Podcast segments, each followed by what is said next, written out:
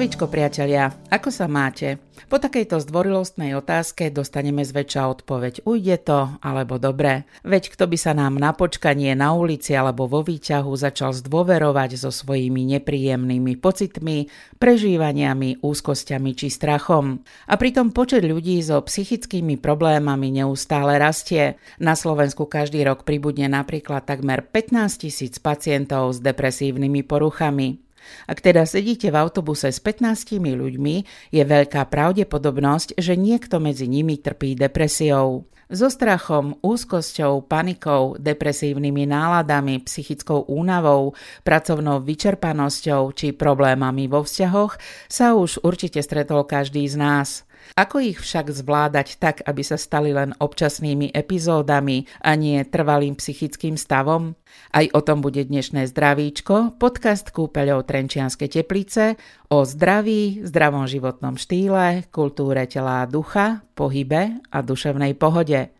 Moje meno je Zuzana Kamencová a v dnešnom zdravíčku sa budem o psychickom zdraví a psychohygiene zhovárať so psychológom Martinom Millerom. Najskôr ale zo pár noviniek zo sveta zdravia a zdravého životného štýlu.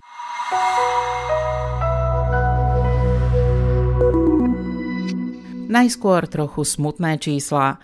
Najčastejšou príčinou smrti sa podľa posledných štatistík Národného centra zdravotníckých informácií opäť stali choroby obehovej sústavy, nádorové ochorenia a choroby dýchacej a tráviacej sústavy. Lekári však zdôrazňujú aj to, že zdravotná starostlivosť ovplyvňuje zdravotný stav obyvateľstva asi len na 15 Dobrou správou teda je, že až 85% nášho zdravia je v našich rukách a s tým sa teda rozhodne dá veľa robiť. Aj nový rok 2020 prináša rebríček najtrendov do každej oblasti. Vo wellness k ním patrí väčšie využívanie nositeľnej elektroniky, inteligentných hodiniek, zariadení na sledovanie spánku či telesnej aktivity. Tieto prístroje nás môžu motivovať k tomu, aby sme pre seba urobili viac. A dobrou správou je, že v tomto roku sa tieto zariadenia majú stať dostupnejšími a presnejšími. Chcete sa zapáčiť či zapôsobiť na vašich nadriadených a dobré naladenie a pozitívne emócie len predstierate? Nerobte to, pretože podľa novej štúdie vedcov z Univerzity v americkej Arizone skrývanie pravých emócií a nasadzovanie si šťastnej tváre, aby sme potešili našich nadriadených, môže výrazne zaťažovať naše duševné zdravie a dokonca znížiť náš výkon v práci. Tak buďme radšej sami sebou, nielen v práci, ale v celom živote aj keď možno nespravíme kariéru, autentickosť a pravdivosť urobí náš život príjemnejším a šťastnejším.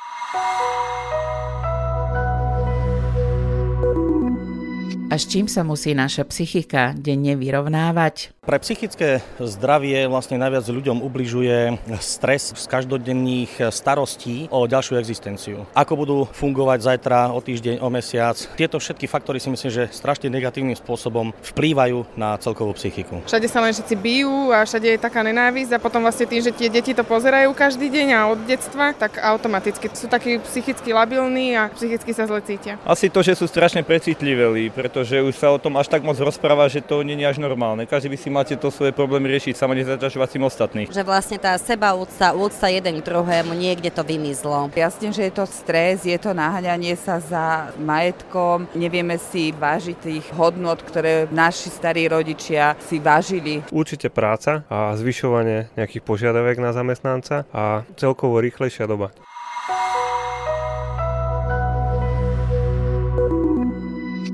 Dnes sa budeme o psychickom zdraví rozprávať s psychológom Martinom Millerom. Zdravíčko. Zdravíčko. Pozdrav, zdravíčko sa mi celkom páči. Myslím, že už sa to v dnešnej dobe moc nepoužíva. Je to škoda možno, lebo je to celkom také milé. A vlastne to hovorí to, že teda môžeme si prijať dobrý deň, ale môžeme si prijať aj to zdravíčko, čo je také celkom veci. Aký máte pocit z dnešných ľudí? Z dnešných ľudí mám ten pocit, ako by boli trochu akýsi unavení, unaháňaní, uštvaní, možno aj nespokojní. Paradoxne napriek tomu, či sa nám to zdá alebo nezdá, tak žijeme asi v najlepších časoch a teraz nemyslím len našu republiku. Áno, samozrejme veľa problémov, ale celkovo to ľudstvo relatívne sa má dobré. Keď sa pozrieme kamkoľvek do minulosti, tak to bolo horšie. A napriek tomu ľudia ako by si to nevedeli užiť. Neviem, či všade, ale teda ja keď vidím ľudí tu u nás, tak skôr sú takí zachmúrení alebo takí pohrúžení nejakým spôsobom do seba. Málo vidím ľudí, ktorí sa usmievajú, ktorí sú na prvý pohľad šťastní a spokojní.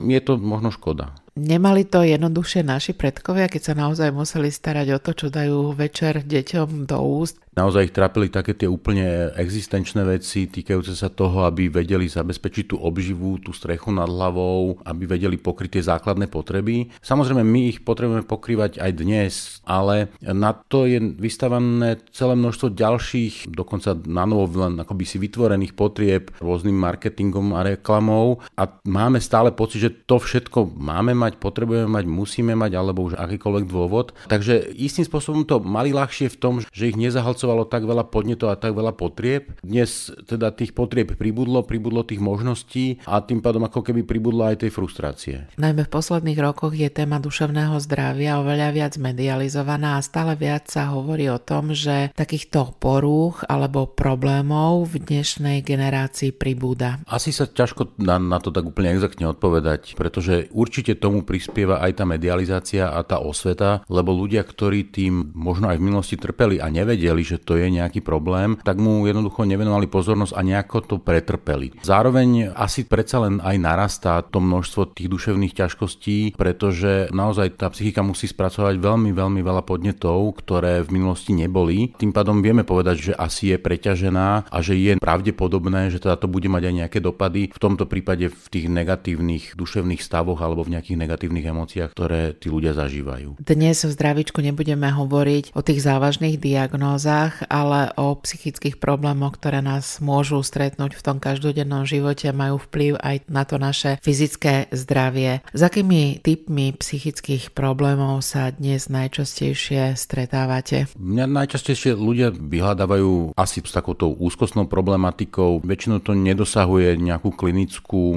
úroveň, to znamená, že to sú ľudia, ktorí možno neúplne vedia zvládať nejaké nepríjemné emočné stavy, nerozumejú im, zároveň si uvedomujú, že to asi nie je úplne v poriadku, to ako sa cítia. Samozrejme, toto potom postupne môže prerastať aj do nejakého depresívneho prežívania. Veľká téma sú vzťahy a vôbec vzťahová problematika, to znamená fungovanie či už v tých rodinných vzťahoch, ale aj vzťahy na pracovisku. A potom ďalšia taká veľká oblasť, ktorá v podstate istým spôsobom všetko toto do istej miery zahrňa, je oblasť vyhorenia alebo takej tej prepracovanosti, kedy ľudia si nevedia optimálne nastaviť tú vyváženosť tej práce a toho oddychu, poznania svojich potrieb, asertívnej komunikácie v zmysle povedania nie, alebo hľadania aj takého toho priestoru pre to vlastné fungovanie. Takže toto sú také tie väčšinové veci, s ktorými sa ja stretávam. Môžu sa tie naše negatívne psychické prežívania prejavovať aj v tom fyzične, že nás začne niečo bolieť, začneme chodiť s týmito príznakmi po lekároch, ale vlastne problém je niekde úplne inde. Určite sa duševné ťažkosti alebo emočné ťažkosti môžu prejavovať aj fyzicky, dokonca to môže byť až v tej miere, že ten človek ani nejaké výrazné psychické ťažkosti nezažíva alebo si ich neuvedomuje, alebo nejaké emočné a to, čo reaguje, je to telo. Máme celú veľkú oblasť psychosomatickej medicíny, ktorá popisuje ťažkosti, ktoré sú síce fyzického charakteru, ale spôsobené psychickým prežívaním, či už srdcovo aparátu alebo zažívacieho, problémy s chrbticou, môžu to byť problémy problémy s bolestiami hlavy. Takisto celá oblasť možno aj tej imunológie alebo alergológie má presahy aj do toho psychologického, respektíve teda ten psychický stav ovplyvňuje aj tieto veci. Takže v dnešnej dobe aj tá klasická medicína sa začína orientovať aj tým smerom, poviem to, že duševným, pretože dokonca dá sa povedať, že každé to ochorenie má aj nejakú tú duševnú komponentu, minimálne v tom, že nemusí byť príčinou, ale zase to ochorenie samo o sebe takisto vyvoláva nejaké duševné stavy u toho človeka, keď si niekto zlomí nohu, čo je možno triviálne, ale tiež ho to pripúta možno na nejaký čas na lôžko. Ten človek sa s tým nejako má, nejak sa s tým cíti, nejako to prežíva. Takže my nemáme iný organizmus na telesné ochorenia iný organizmus na duševné ťažkosti. Všetko to je poprepájané a ako si po tých rokoch sa k tomu začíname vrácať a chápať, že máme len jedno telo, ktoré sa navzájom ovplyvňuje. Ako sa odráža ten náš zlý psychický stav na tom každodennom rytme? Čo sa nám na ňom mení, čo sa nám dá, čo sa nám nedá? Množstvo duševných ťažkostí má koreláciu v nejakých poruchách spánku, preto aj poruchy spánku sami o sebe sú niekedy problematické ako samostatný fenomén, pretože pokiaľ nejde o nejaké neurologické ochorenie, veľká väčšina duševných ťažkostí sa nejakým spôsobom manifestuje aj potom v tých spánkových ťažkostiach. Čiže toto býva tak ako možno prvý moment, ktorý tí ľudia zaznamenajú, že niečo sa deje s tým ich spánkom. Keď sa začínajú tieto veci opakovať, keď tí ľudia ten spánok majú nekvalitný, nedostatočný, budia sa počas noci, nevedia zaspať a podobne, to je taký jeden z tých prvých príznakov, ktorý zasiahne do toho aj životného cyklu, aj vôbec do takého nejakého komfortu v tom prežívaní vôbec toho života. Nevyspatý človek nie je šťastný človek. Určite, pretože aj schopnosť potom jednak výkonu, ale aj nejakého takého optimálneho prežívania je výrazne znížená tou nekvalitou toho spánku. Ten človek samozrejme vie počas toho dňa fungovať, ale nie je to optimálne a zároveň často je to tak, že to, že on sa za ten deň cíti unavený, vôbec neznamená, že potom v noci sa vyspí, pretože ak je tam už nejaká porucha, tak je to len akoby kopenie sa tých problémov ďalej. Môžeme mať veľké problémy s koncentráciou, sústredením sa, čo sa potom odráža určite aj na našich pracovných výkonoch. Áno, taká tá prvá vec, presne ktorá odchádza, je nejaká schopnosť nejakého sústredenia sa, nejakej koncentrácie, čo teda samozrejme ovplyvňuje ten pracovný výkon, zároveň aj nejaká kapacita tej pamäti sa znižuje, vôbec ten kognitívny výkon ako taký, nejaké cielené, sústredené myslenie je problematické, takže v tejto oblasti je to samozrejme zasiahnuté to, nazvem to, že to intelektuálne, ale samozrejme tí ľudia majú problémy aj v nejakých manuálnych činnostiach, pretože tam tiež je potrebné mať nejakú mieru sústredenia a rovnako dobre sa môžu diať rôzne chybné výkony a podobne. Aj keď sa nám to často nezdá, naše negatívne psychické prežívania a pocity môžu ovplyvňovať aj kvalitu našich sociálnych vzťahov a to býva také zvláštne, že my si často ani neuvedomíme, že sa niečo s nami deje a skôr to zbadajú rodiny príslušníci alebo naši priatelia, že sa mení kvalita vzťahov s nimi. Niekedy naozaj je to tak, že skôr to okolie vidí, že ten človek je nejaký podráždený. Niekedy to okolie aj reflektuje túto skutočnosť tomu človeku. Je už potom o tom, že nakoľko ten človek je otvorený takejto spätnej väzbe a či ju berie do úvahy. A zároveň samozrejme je dôležité aj to, že či je to niečo, čo je akoby chvíľkové, krátkodobé, jeden deň, tak vtedy je to asi trochu niečo iné. Naproti tomu, ak je to niečo, čo trvá dlhodobejšie, že vidíme, že ten človek deň za dňom takýmto spôsobom funguje, že to trvá už možno týždňa a podobne, tak určite toto je dosť významný ukazovateľ toho, že niečo sa deje a niečo nie je v poriadku. Tieto veci môžu prichádzať zvonku, ale často si ich môžeme spôsobovať aj sami. Aké sú také naše zlé návyky, ktoré nám vlastne významným spôsobom dokážu poškodzovať alebo môžu poškodiť psychické zdravie? Veľa si záleží od toho nášho vnútorného nastavenia alebo aj od našej predstavy toho, ako fungujeme alebo ako by sme mali fungovať alebo ako by sme chceli fungovať. A niekedy je možno ani nie tak problém v tom, že by objektívne naozaj boli nejaké ťažkosti, ale niekedy je možno problém viac v tom, že my možno si naložíme na seba viac, nie sme schopní zvládnuť. Niekedy je to naozaj o takej tej vnútornej regulácii, o takom vnútornom uvedomení, že potrebujeme nielen pokrývať potreby iných, ale že potrebujeme myslieť aj na seba a myslieť na to, že tak ako všetci ostatní, aj my potrebujeme oddychovať, aj my potrebujeme mať nejaký čas pre seba a potom môžeme v dostatočnej miere vyhovieť možno aj tomu svojmu okoliu, čo zároveň ale možno môže byť zase v konflikte s tým okolím. Čiže aj taká tá zdravá miera seba presadenia a akejsi asertivity určite prispieva k tomu, aby sme mohli efektívnejšie alebo teda s lepším emočným nastavením fungovať.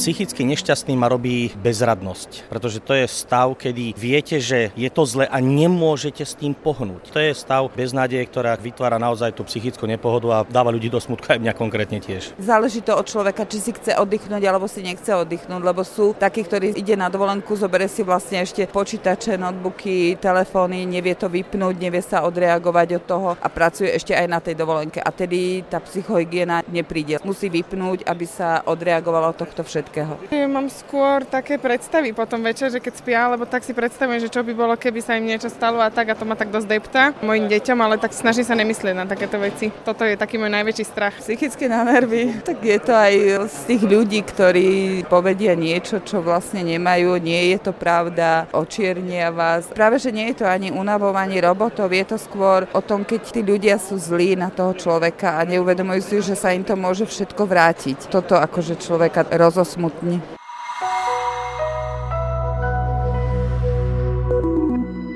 V dnešnom zdravíčku sa o tom, ako zostať zdravý aj psychicky, rozprávame s psychológom Martinom Millerom. Ako môžeme rozoznať hranicu, že sa s nami niečo deje? to nie je úplne presná, alebo niekedy ťažšie identifikovateľná hranica pre toho samotného človeka. Zároveň, ako už to býva v tých psychologických debatách, že je to asi celkom dosť individuálne, že každý asi má trochu iné kontrolky, ktoré mu ukazujú, že niečo sa deje a každý v prvom rade potrebuje spoznať, lebo do značnej miery sa tieto veci veci veľmi neučíme, nie veľmi im rozumieme, nikto nás v tom nejako špeciálne needukuje a vlastne sme v tom takí samoukovia asi všetci. Niekedy je to naše okolie, ktoré nám dá najavo, že niečo sa s nami deje a že niečo nie je v poriadku. Niekedy je to naše telo, ktoré nám dá najavo, že niečo sa deje a nie je v poriadku. Ale väčšinou za takých normálnych okolností sú to naše emócie, to znamená, že začíname pociťovať nejaké diskomfortné emócie. Úplne takou typickou emóciou, ktorá ak ten organizmus nevie čo iné, tak zvolí úzkosť, pretože to je taký kanál, kam sa zmestí úplne, úplne všetko. Čo teda je zážitok, ktorý je subjektívne veľmi nepríjemný a zároveň do značnej miery nezrozumiteľný, pretože úzkosť je v podstate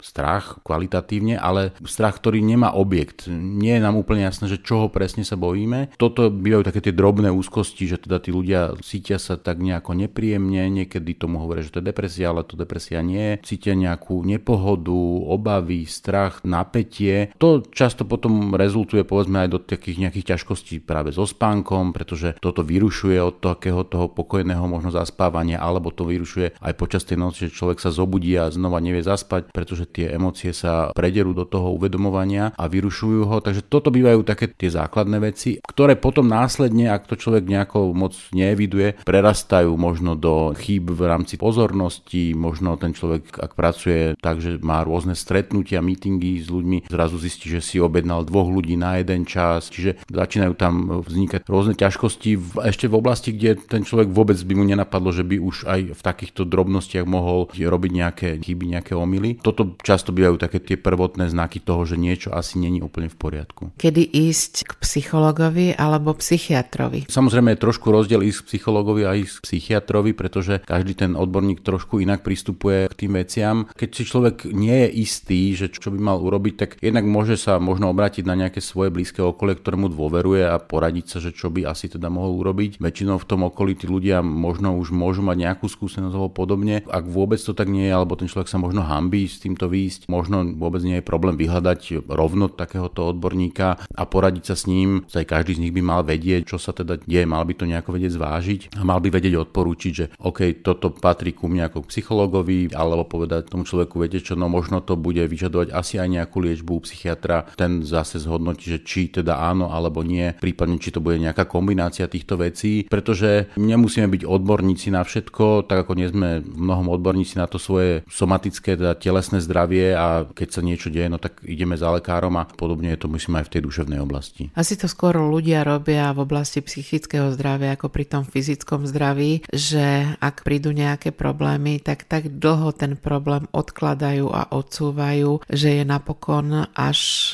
neskoro Platí to aj v oblasti našej psychiky? Tak ako to poznajú tí somatickí lekári, tak to poznajú aj psychológovia alebo psychiatri, že ľudia, ak dlhodobo ignorujú to svoje prežívanie, alebo si hovoria, to nie je ešte vážne, alebo však nie som padavka, alebo toto musím vydržať a viacej sa musím snažiť. Logicky to skôr ten stav zhoršuje, než by ho zlepšovalo a ten človek potom postupne, pretože k tomu ako si sa vytvára akási aj bezmocnosť, lebo ten človek robí viac, ale cíti sa horšie, takže môže sa stať a dosť často sa to stáva, že také tie nejaké rôzne drobné úzkostné ťažkosti môžu prerásť do nejakých masívnych buď panických atakov alebo nejakej generalizovanej úzkosti, alebo to môže prerásť aj do nejakého depresívneho prežívania, pretože ten človek naozaj objektívne sa začne cítiť zlé, nedostatočne, neschopne, bezmocne a to, čo na začiatku začalo ako nejaké drobné úzkosti, sa úplne v pohode môže pretransformovať až do nejakej klinickej depresie. Platí aj v tom vašom odbore, že radšej prísť zbytočne ako prísť neskoro? To platí určite. Viem, že teda niekedy je to tak, že hlavne možno niektorí lekári to úplne nemajú radi a zároveň samozrejme treba odlišiť, že sú ľudia, ktorí chodia po lekároch stále a naozaj im nič nie je. Ale v tomto prípade si myslím, že keď človek príde radšej skôr a nie je to až také vážne, tak je to určite lepšie, než keď to necháva tak a má to preraz do niečoho, čo je naozaj už potom vážne a možno to vyžaduje možno aj teda tú liekovú liečbu, prípadne nebude až nejakú hospitalizáciu. Takže určite je lepšie skôr a zároveň, že je dosť nepravdepodobné, že by človek prišiel úplne len tak, že vôbec nič sa nedeje, že je úplne úplne v poriadku a príde. Môže byť aj to,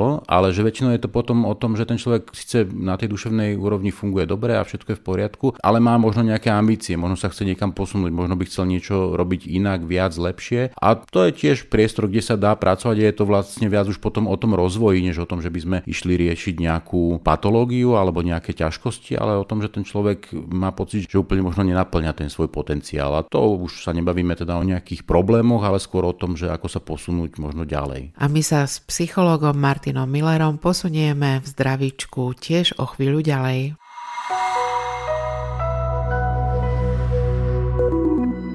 Moje deti mi robia radosť, že ich vidím každý deň, ak rastú a to je moja najväčšia taká psychohygiena. Čím robím radosť svojej duši ja, je to relax v podobe našich tradícií, nášho folklóru, našich ľudových piesní. Pustím si, zaspievam si, zahrám si v rodine so svojimi synátormi, vtedy človek vypne a príde na úplne iné myšlienky. Ten šport, že si zoberiem bicykel a potrebujem ísť do hôr, potrebujem vypadnúť od ľudí a proste byť len niekde v horách a tie lesné cesty, to kto mi vyhovuje. Tam si vyčistím hlavu. Mne robí radosť e, robiť radosť ostatným. Športom. Šport mi robí radosť preto, že dokážem vypnúť od každodenného stresu. Tam vlastne sa idem oslobodiť. Radosť? Vidím niekoho, usmeje sa a hneď je krajší deň. O úsmev.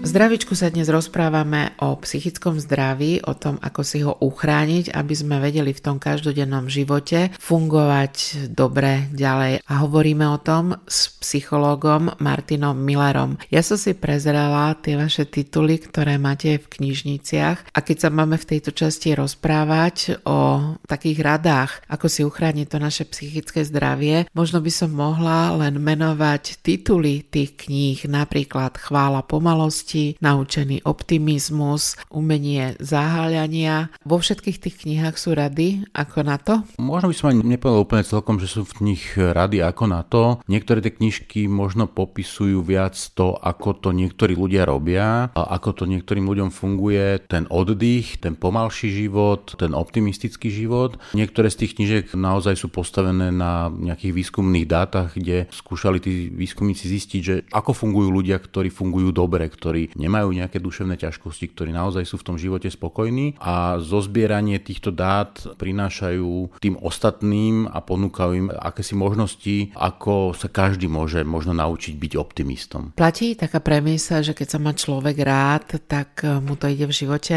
ľahšie a podľa vašich skúseností máme sa dosť radi? Určite toto platí, ja si myslím, že to je úplne ťažiskové, lebo to je tiež istý špecifický druh vzťahu a to je vlastne vzťah k samému sebe ten sa vytvára na základe toho fungovania v rámci našho okolia, v tom detstve sa vytvára na základe toho, ako k nám pristupujú naši rodičia primárne, alebo teda tí ľudia, ktorí sú nám v tom čase najbližší. A ak sa to vlastné seba vedomie, alebo to vedomie seba vytvorí pozitívne, pozitívne v tom zmysle, že viem sa prijať s tými svojimi dobrými vlastnosťami, aj s tými svojimi negatívnymi vlastnosťami, rozumiem si, poznám sa, tak je to úplne ako keby prvý základný kameň toho, aby som mohol fungovať dobre a mohol fungovať šťastne, pretože tým pádom viem, čo mi robí dobre, čo mi nerobí dobre, čo má zmysel možno aj slúbiť alebo robiť, čo naopak nemá zmysel a viem, že to bude slepá ulička, ktorá ma dovedie do nejakých nespokojností. Takže ten vzťah k samému sebe je, myslím, že úplne kľúčový. Keď e, mám rád sám seba, akceptujem sám seba, aký som, ale pritom mám aj vízie, kam to chcem ďalej dotiahnuť. Ako sa vyrovnávať zasa s tými podnetmi vonkajšieho sveta, tak aby sme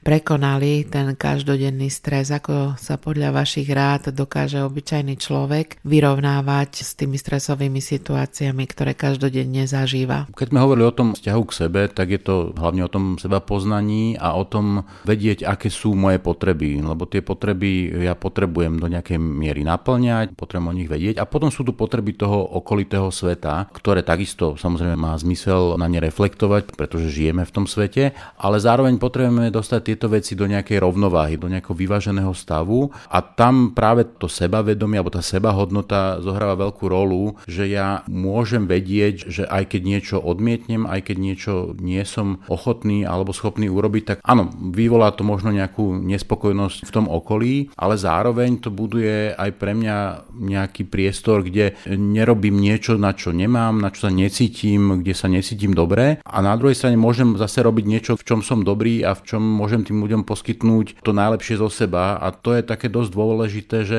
cez toto seba poznanie my môžeme potom nájsť aj to správne miesto v tom živote a tým pádom aj naplniť jednak ten svoj potenciál a byť aj šťastný, pretože to je asi ako keby takéto najdôležitejšie a najcenejšie, čo v tom živote môžeme spraviť. Jedným z najstresujúcejších prostredí pre človeka je práca a dnes sa naozaj stále častejšie skloňuje to slovo vyhorenie, dokonca Svetová zdravotnícká organizácia uznala tento stav aj ako diagnózu. Dá sa predísť vyhoreniu v práci? Určite sa dá predísť vyhoreniu v práci, aj keď vlastne je tam viac tých faktorov, ktoré s tým súvisia. Jednak je to v prvom rade aj to vnútorné nastavenie toho človeka, čiže často sú to ľudia, ktorí majú no, veľké vízie, veľké ciele, veľké ambície v takom tom dobrom slova zmysle a zároveň trošku akoby ignorujú tie svoje možno či už schopnosti, ale aj vôbec akoby len fyzické možnosti toho tela, ktoré teda potom sa prejavia na tom, že tí ľudia nevládzu. To je jedna časť. A druhá časť je potom tá, že aké požiadavky má tá práca, že niekedy tie požiadavky sú príliš prehnané na to, aby to bol schopný urobiť jeden zamestnanec. A samozrejme z dlhodobého hľadiska, ak niekto robí prácu za 1,5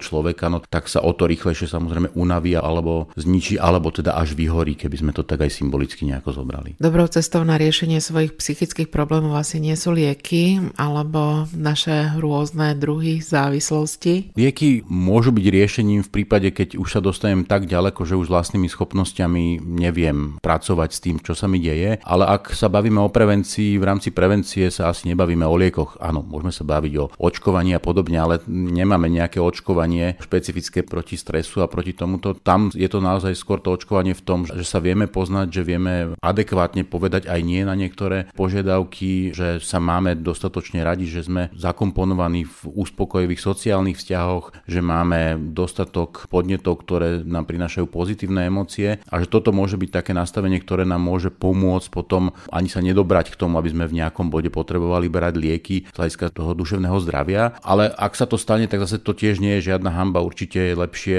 pomôcť na úvod nejakou liečbou, ako nechať veci len tak, lebo ak som na tom už zle a nič neurobím, no tak asi na tom budem ešte horšie. Takým dobrým odporúčaním je, keď nás ovládnu zlé alebo negatívne emócie, že nám niekto povie, choď si vyvetrať hlavu. Ten pobyt na čerstvom vzduchu neznamená len, že teda môžeme si vyvetrať hlavu, že môžeme vypustiť tie starosti z hlavy, ale znamená to, že sa hýbeme. A práve to je taký rozmer života, na ktorý v dnešnej usedenej dobe veľmi zabúdame, ale ktorý nám naozaj môže prevetrať hlavu, prevetrať myšlienky a tak ja by som to nazvala otužovať to naše psychické zdravie. Vy aj robíte jednu formu terapie tým, že sa prechádzate pracujete s človekom, ktorý to potrebuje okolo jazera, hovoríte o jeho ťažkostiach. Áno, ja som teda dlho hľadal niečo, ako by sa dalo do toho statického terapeutického settingu zapracovať nejaký pohyb a mne sa veľmi páči ešte teda z dávnych čas peripatetická škola filozofie, ktorú teda založil ešte Aristoteles s nejakými s tými svojimi žiakmi, kde vlastne sa prechádzali a filozofovali a potom som sa vôbec začal trochu venovať tematike chôdze a zistil som, že je to celá taká akoby veľká téma aj pre rôznych autorov, spisovateľov, filozofov, pretože chôdza je vlastne úplne najprirodzenejší pohyb, aký máme. Už beh je trošičku stresový, pretože naozaj sme behali buď pred niečím alebo za niečím, ale chôdza je najbežnejší pohyb, ktorý nám umožňuje presúvať sa z jedného bodu do druhého. Dokonca rehabilitační lekári hovoria, že pokiaľ človek urobí denne aspoň 10 tisíc krokov, je akoby chránený pred množstvom rôznych ťažkostí vyplývajúcich z toho sedavého spôsobu života, ktorý v dnešnej dobe máme. A keď sa bavíme o tom vyvetraní hlavy, tak áno, pohyb vonku, v tom vonkajšom prostredí a úplne optimálne, a tiež máme k tomu dokonca už výskumy, že keď sa človek prechádza po lese, tak už samo o sebe nemusí ani nič iné robiť, len vnímať to okolie okolo seba. Už samo o sebe toto stačí ako akási prevencia stresu, respektíve ako niečo, čo znižuje tú stresovú záťaž, keď je človek vystresovaný a ide sa povedzme na pol hodinu prejsť do lesa a bude vnímať, ako ten les vyzerá, ako vonia, aké sú tam zvuky, tak už toto významne zníži jeho prežívanie tej stresovej situácie. Aké iné typy pohybu by ste ľuďom odporúčali? Som zastanca hlavne tej chôdze, ale zase na druhej strane akýkoľvek pohyb, ktorý ľudia sú ochotní robiť a robia, je dobrý, či už tí ľudia robia nejaké telesné cvičenia, určite skvelým pohybom je plávanie, ak to má niekto rád. Rovnako, ak sme hovorili o tom, že možno beh je trochu stresová aktivita, tak zase určite je to lepšie, než sa nehybať vôbec a sú ľudia, ktorí v dnešnej dobe milujú beh a našli v tom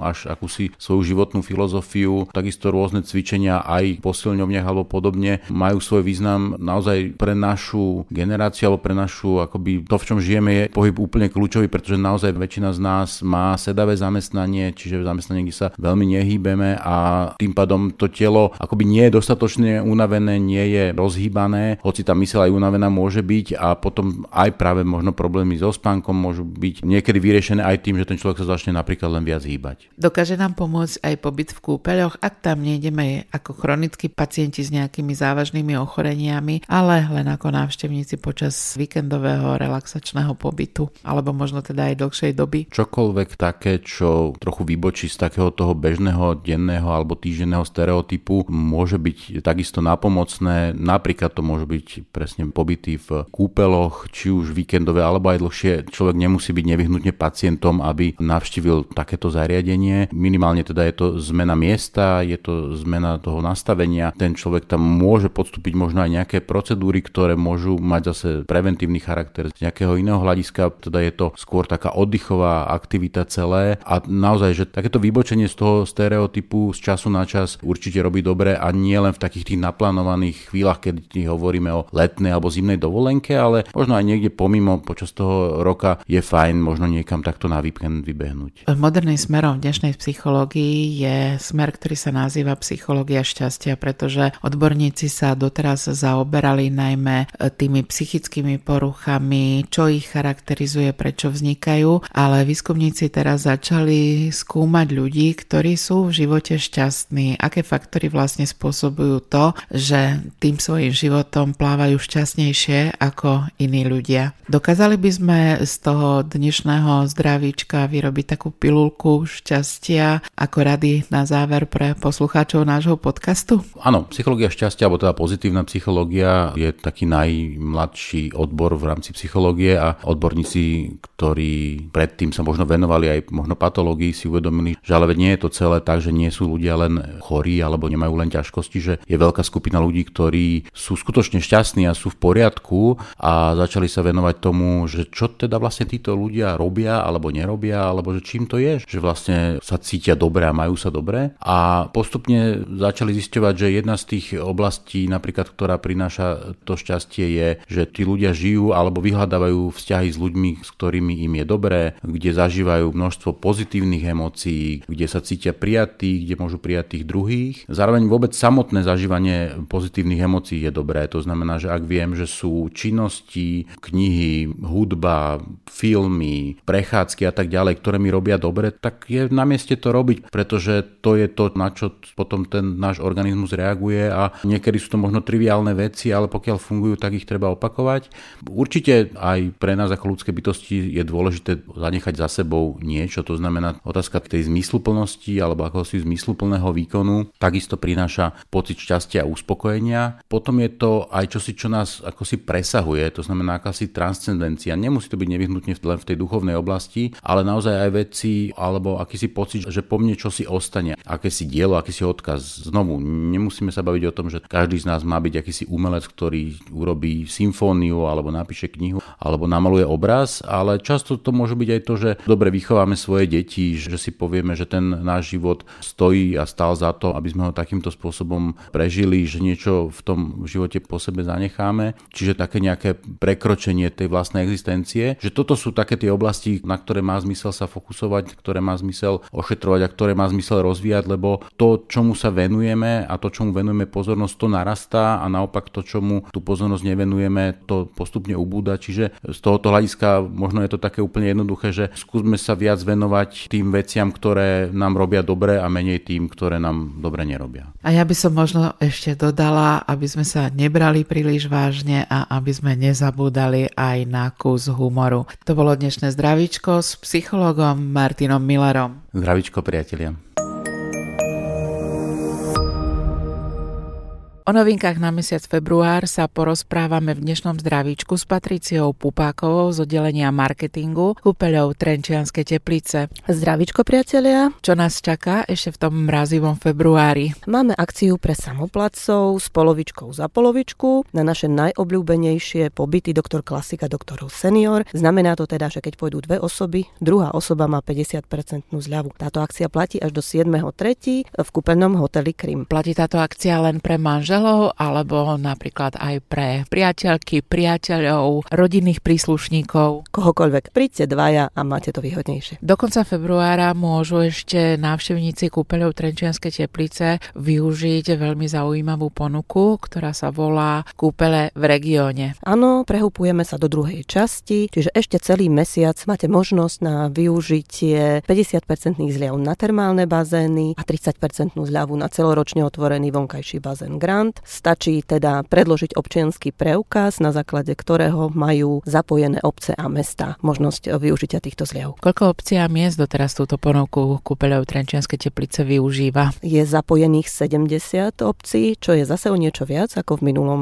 roku. Z čoho sa veľmi tešíme. V kúpeľoch Trenčianskej teplice sa dá aj v týchto chladných dňoch zohriať v termálnej vode. Áno, a je to najideálnejšie ohriatie. Tá voda má optimálnu balneologickú teplotu. Najteplejšie najteplejšie bazény, v ktorých sa môžete kúpať, je 39 stupňov, to je bazén Sína, ale máme i chladnejšie bazény, ktoré sú vhodné na relaxáciu, na cvičenie vo vode okolo tých 35,5 stupňa. Môžete využiť aj samostatné vaňové kúpele, ktoré sú tiež veľmi obľúbené. A výnimočná príležitosť aj v zime sa okúpať vonku. A v Trenčianských tepliciach priamo v srdci mesta. Kúpele Trenčianske teplice majú naozaj unikátny bazén. Áno, je to bazén Grand, ktorý je celoročne otvorený, či príde prídete v lete alebo v zime, za slniečka, za tmy, za dažďa, za snehu, v každom počasí máme otvorené. Teraz v tomto zimnom období je to obzvlášť zaujímavé, čiapku na hlavu a plávate si a keď je ešte večera, sú k tomu hviezdičky, no romantika úžasná. K pobytu v kúpeľoch Trenčianskej teplice neodmysliteľne patrí aj spoločenský život a vo februári sa majú návštevníci kúpeľov tiež na čo tešiť. Pravda, že naši klienti sa u nás nenudia popri tanečných večeroch a rôznych podujatiach podujatiach, prehliadkách je pripravená špecialita, ktorá patrí k tomuto ročnému obdobiu. Je to fašiangová sobota na kúpeľnom námestí, kde si môžu hostia, návštevníci Trenčianských teplíc vychutnať dobroty, ktoré patria k fašiangom, či už šišky alebo čokoľvek iného, čo máte radi. Naviac si toto príjemné fašiangové veselenie môžete spríjemniť aj priamo z kúpeľa v bazéne Grand, ktorý je tiež priamo na námestí, tak máte z neho krásny výhľad aj na kúpeľné námestie a na tú fašiangovú veselicu. To boli novinky z kúpeľov Trenčianskej teplice na mesiac február, o ktorých nám viac povedala Patrícia Pupáková. Zdravičko, priatelia. Pre úplnosť dodávame, že Fašiangová sobota v kúpeľoch Trenčianske teplice sa začína 15. februára o 12. hodine na kúpeľnom námestí. A to je na dnes zo zdravíčka, ktorým vás prevádzala Zuzana Kamencová všetko. Priamo v kúpeľoch alebo pri ďalšom podcaste kúpeľov Trenčianske teplice zdravíčko sa na vás tešíme aj o mesiac. K odberu pravidelného mesačného podcastu Kúpeľov Trenčianske teplice Zdravíčko sa môžete prihlásiť na Apple podcastoch, Google podcastoch, na Spotify alebo v inej vašej obľúbenej podcastovej aplikácii. Všetky diely a zaujímavé odkazy na témy, o ktorých hovoríme, nájdete na adrese www.kupele-teplice.sk lomka podcast.